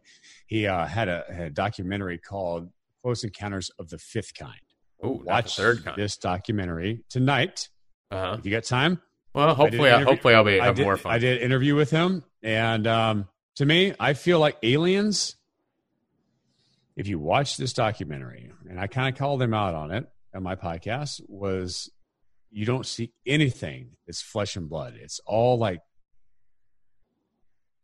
it looks like ghosts. And to right. me, I put my tinfoil hat on again. Don't Tommy. worry. You're in, you're in a, you're in a tinfoil safe zone right here, Aubrey. I, f- I feel like aliens are demonic entities. Mm-hmm. There are. Because, there, there. because, because if you, if, if, if you can pr- prove as Satan that aliens are God. No, like if you can prove that aliens are from another dimension, dimension or world, or it galaxy. proves it proves God wrong, and it makes okay. everybody question their faith, and that's the great deception that I believe that that that's. I mean, it makes sense. No, no, no, no. You're you're actually dead on it. So here's my struggle, right? So I've been huge alien guy, lizard people. I mean, have you ever looked? Go to your phone right now, Aubrey, and everyone listening. Mm-hmm. I want you to do one thing right now. So everyone listening on the podcast, I want you to go to Google, okay, right now, okay. and I want you to search Vatican. So Vatican, Pope, Hall, Serpent, okay? Vatican, okay, Vatican what? Vatican, Pope, yep. Pope, Paul, Serpent. Serpent. Got it. Okay, and you'll see the images. That is the Pope's Hall. Okay, so this is what got me flipping that I became non-religious, right? Because of a lot of this stuff that I looked at. Do you see that snake's mouth? Holy that the, shit. That's oh, what, fuck. Aubrey, that's what the Pope speaks out of. He speaks between the fangs. Of that mountain. Bro, that I'll take you. Fucking creepy. Yeah, I'll take you down a rabbit hole. Wait till I start breaking down on this thread the statue behind. This is what sits behind the Pope. Look at this. Look in the thing. You guys will see it if you look at that demonic thing that's oh back there. And I'm going to send you God. shit and do a thread on this. It is half alien, it is half lizard. Okay? Now, what happened, because I've known about this for years, that made me unreligious. I was like, fuck this. There's fucking pedophiles. There's a serpent's mouth. The outside of the building looks like a snake. The inside statue's a fucking demon. And then I started to realize, no, the devil is amongst us. The devil may have designed this stuff. That I don't. I'm not praying to the Pope. I'm not praying to priests. I'm not praying to the Vatican. I'm praying to God. And maybe my God is different than your God. Maybe we could be in simulation and have religion. Maybe there could be multiple lives and universes. So that is a common struggle, I think, from people. Where being religious and believing in uh, ex- time travel, I, extra I, I, dimensions. I, I, I want to say this, Tommy, and I, if I've always been told, if you can save one person for eternity, then it makes sense. When I was really fucked up in Major League Baseball, taking Adderall, drinking uh-huh. booze, fucking whores, doing my whole thing, I got into that whole like, I think we're here. From alien entities, right? We became we. I got into ancient aliens. That right. whole document, yeah, yeah. That whole series on whatever History Channel, whatever the fuck it was, right? And, Wilcock and all them, and it made so much sense to me. So much sense to me. I'm like, oh my gosh, this okay. We are from aliens. It made so much sense because I I, I dismissed God, and I grew up from Texas when I was a kid. And I grew up in the church, and I believed in Jesus. But then I got into all the drugs and all that bullshit, and it just kind of got me away from it. Yeah, I mean, that's what I did too. It was a lot of fun. And the, and the minute, but, within probably six months of getting off, like booze and Adderall and all the bullshit, I realized how much of a lie it was. Yep, yep. It's all yep, a lie. Yep. It's all a lie. I believe that, honestly, all that shit. The aliens, the bullshit is a fucking lie from hell. You see all these lights in the sky. Do you ever see like any like huge spaceships or crash to the right. ground? There's no proof of it. All you see is lights. And what do you see in the Bible? The Bible says angels of light. Right. All you see is lights. I see a lot of lights in the sky. I've seen them to myself to say. I'm sure you have too. too yep. yep. But I've never seen anything that looks anything remotely like um some like kind a lizard of person or something, or some right? Shit. And you know what's funny about it, Aubrey, too? Whenever you have the, um, the government and the media all in on a conspiracy theory, like everyone believes there's aliens, right? Like whenever when it's too widely known, I get nervous, right? Yeah. So my co-host, who I just told you about, uh, who lives in Tennessee, uh, Bobby, my cousin, um, he he has a line that he said on the podcast one time that he was afraid of the gay word too, to say gay. So uh, he said he said space is fake and gay. You know, like he was like aliens, like so that's like a line. Meanwhile, my brother is like literally, we think he is a lizard person, like he worships aliens so much, and I'm in between. So for me, it's like I, I probably as I get further down my religious journey, I'll be able to make a better assessment on that. You know, because I went from all in to like fifty-fifty. So I, I think I'm kind of torn in the middle on it. but where would you put yourself on nine eleven as being nine eleven an inside job? Because you keep mentioning a couple other things. You haven't mentioned nine eleven yet. Are you all in on nine eleven? Being so nine eleven was my mom's birthday. Mm-hmm. Uh, I was a Tampa Bay Devil Ray. I was going to get my mom a, a orange tree for the day, and I was driving to her house. And I got to her house, and she looked like she was in pure panic, sitting on the couch, like with huh. her eyes wide open, her mouth wide open. And I'm like, "What's going on?" Okay, yeah. two thousand two, you know, you know, back then, you, you don't have like instant like. Right, you know, it, it's not the world yeah, we yeah, lived in yeah, today. Yeah, right? yeah, yeah. yeah. You got to dig so for fucking up. news, right? I had my orange tree. I'm like, "Happy birthday, Mom!" She's like, "Oh, have you seen what's going on?" I'm like, "What?" And I, I was like a rookie in the big right. leagues. I didn't know what was going on. I was just trying to hit a fucking two oh slider. Right. And she's like, the Twin Towers just got attacked. I'm like, oh, fuck. And what's funny was, after, you know, I gave her the tree, the whole deal.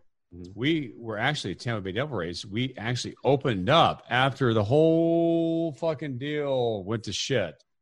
Um, all Major League Baseball closed down.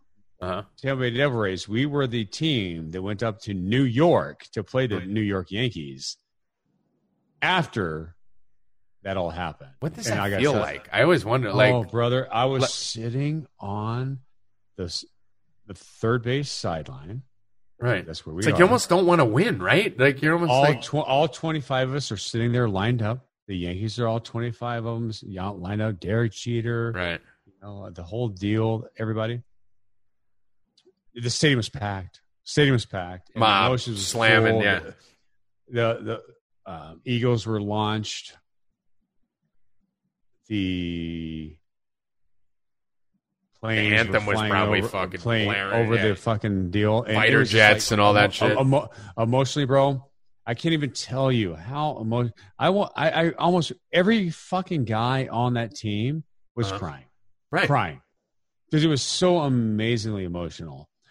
Um, and it made me realize at that moment, as a young rookie in the big leagues, why did I worry my whole life about success and money and uh-huh. fame when none of it matters? Nope. None of it. At the end of the day, none of it matters. Dude, the, I say it to everyone. That's, I mean, it's a good closing line because, I mean, I really feel like that's um, there's two things that could be on my tombstone. Uh, one will be just the word zag. That's it. So when everyone zigs, I zag. I've been saying that forever. So either that or nothing matters. Um, it's literally the best advice I can give anyone younger out there is exactly what Aubrey just said. Nothing fucking matters. And if you're twenty-five and if you're stressed out and you have anxiety, and I mean, I've struggled with depression, you struggled with anxiety and depression. If you actually look back right now and think about the shit that put you into depression when you were sixteen, eighteen, twenty-two, none of it matters anymore. Nothing matters. None of this matters. And if we attack this movement, and if we attack this, nothing we say on Twitter matters. Nothing happens. Not, like Aubrey said shit on Twitter that's got him almost canceled a hundred times. I got kicked off Sirius X M for the shit. None of it matters now. We've evolved and we've moved past it. So if, I think if people could just keep that mindset, Aubrey, that nothing matters, but everything matters at the same time. Like nothing matters to what happens to us personally. But the world is relying on us to go forward as if nothing matters. We will actually win this war, and I don't know if that made any fucking sense or if that was the Jameson talking, but we got to go at it with the nothing matters approach. My my biggest deal, as we're closing here, my friend, yes, is um, my biggest motto is um, one day I'm going to be dead. Right. Right? And so what I want my legacy to be left was that I live my life with everything that I believed in, I spoke, right? And when I'm laying on that deathbed one day and my kids are laying around me and like, Dad, gosh, damn it, you are one badass motherfucker. You took this whole world and that was trying to fucking take you down. You didn't get one flying fucking, you're about to die. You're about to go to fucking see the Lord Jesus himself. And gosh, gives me a hard on. It gives me a hard on. It should. It should. It should. And, and and if you don't think that, if you're scared of it, you're not living. You're ter- if you're terrified to stand up to all the people out there that are trying to take you down, this whole cancel culture, the the liberals, then you're not living. You're not you're living, just man. Fucking, you're not living. You're just you're just being. Yep. You and I, and I, you you're live. A drifter. I mean, I, I tell everyone, and we'll end with. With this, where I tell everyone, everyone always asks me, are you afraid of the Clintons coming after you? You're afraid of Soros? I'm tagging Jack. I'm tagging, afraid of getting your account suspended. And I tell everyone, listen, I made a conscious decision. Um, I've made a million dollars in a year twice. You've made ten million dollars in a year, right? Like, we, we know. Four what, times. Yeah, exactly. Four times. all right, all right. Your wallet's bigger, but my dick's still bigger. But it's a good combination, Aubrey. They, uh, But, but no, I tell everyone, I'm like, listen, I made a conscious effort to join this movement. You right now are making a conscious effort, Aubrey Huff, to join this movement, to put yourself out there, to be canceled, to be shit on, to come after. You don't wake up and get excited when people are canceling you on Twitter and talking shit on you and calling you racist. Just like Trump isn't making a conscious decision to want to get shit on when he could be on a golf course. Those of us that actually do okay and have a comfortable life that are doing this, we didn't come here to go ninety percent of the way. I didn't come here to fucking go all the way to the thing and then worry about getting canceled as I'm starting to make an impact. So I think everyone out there, think the same way. If you're going to be a part of the movement, go all in, or honestly, stay the fuck out. It's one or the other. Final words, Aubrey? I just think, you know, when you think about, you talk about Donald Trump, right? Mm-hmm. He didn't need to do this. He hadn't. He did not need to do this. Not even getting paid. This guy could have just went away, played golf the rest of his life, done everything. You saw that Oprah interview. Uh-huh. If the world ever got as bad as it should have been, maybe, you know, if it ever got really bad, maybe I'll run for president. I don't know, but I, I right now my life is so good. You saw that interview. Right. He's doing it because he has to. He did it because he has to. Right. And when I saw the interview with. Um, Not interview, but I saw. Um, fuck, I'm sorry, I'm drunk right now. What's, no, what's we're, both, we're both hammering. That's the best part about the, the, gov- the, the governor, Gavin Newsom, the pedophile. Gavin Newsom, Gavin Newsom, fuck, fucking pedo. When I was at the, I was at the beach the other day, and I saw that Gavin Newsom said that, hey, we got to put masks on again, once again, right. three months later, three months later, and I'm like, what the fuck is going on? I don't need to do this either. Yep. I don't need to do this, but I yep. want to run for governor of California. Hell yeah. I don't know. I, I, I will. Not. Listen, I'll be your campaign manager. Please. I will rush that. That has been my dream. Let me fucking run your campaign.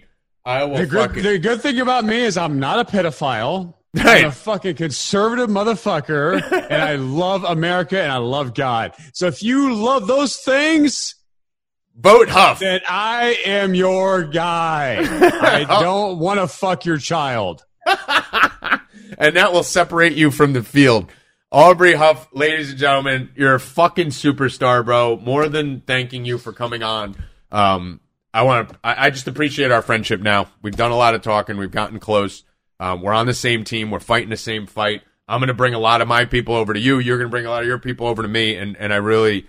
look forward to not only more conversations, but just do appreciate you and, and everyone out there calling Aubrey a fucking racist or an asshole. I will tell you in my personal conversations with this man, um, he has asked me personal questions like, hey, you doing all right? You doing like just things that people, friends of a long time do in just two or three conversations. This is a good fucking dude. He fucking cares. He's just outspoken. And uh, follow him on Twitter. Uh, at Aubrey, what is it? Aubrey underscore Huff? What is it? At a... Aubrey underscore Huff. You got to get that fucking underscore out of there, bro. Huff Daddy seventy-six on Instagram. I got to get that underscore. That. Dude, that underscore, that underscore we got to get out. We got to do something about dude, that. Oh, underscores are gay, dude. D- does it really fucking matter? Yeah, we got to get it out. Just fucking Aubrey Patriot or something. We got to do something about that. We'll work on it. As your campaign manager, we'll work on it. But follow Aubrey on Twitter, at Aubrey underscore Huff. And then, uh, what is it? Huff Daddy seventy-six? At Instagram. On Instagram? Yeah, Huff Daddy. Oh. We got it. All right, so I'm going to work. As your campaign manager, I'm going to work on a total, all-encompassing. I know you got your agent, and I know you got Nicole Arbor, who does a fantastic job, and she's a fucking star. We got to get you, got to get you lined up. We got to get these handles all the same, so we don't have to do it. But what I will tell you to do, follow Aubrey's podcast. It's number five in the country right now in the sports category. Motherfucker literally dropped Monday. He's already number five. I had all these cucks on E S P N and all, all these people out there, sports people trying to start a podcast. So make sure you subscribe, download, review, consistently subscribe, download, and review. That's what helps all of us uh, in that industry. And Aubrey, I appreciate you coming on, my man. Look forward to doing it again soon. Maybe I'll jump on your podcast at some point. Uh, Absolutely, whenever you want. Tommy, I want to make out with you right now. I, I, I, when we get off, we're going to literally uh, cam together, cam for tokens like it's fucking Chatterbait and jerk off to each other. We're going to have our hog contest right after this. But thank you guys for tuning in. Appreciate you all. Uh, I'm drunk. Aubrey's drunk. We're going to go fuck. Good luck. Stay questioning, motherfuckers. That was good shit, brother. Mercy is for the weak. We do not train to be merciful here. A man face you, he is enemy. Enemy deserve no mercy.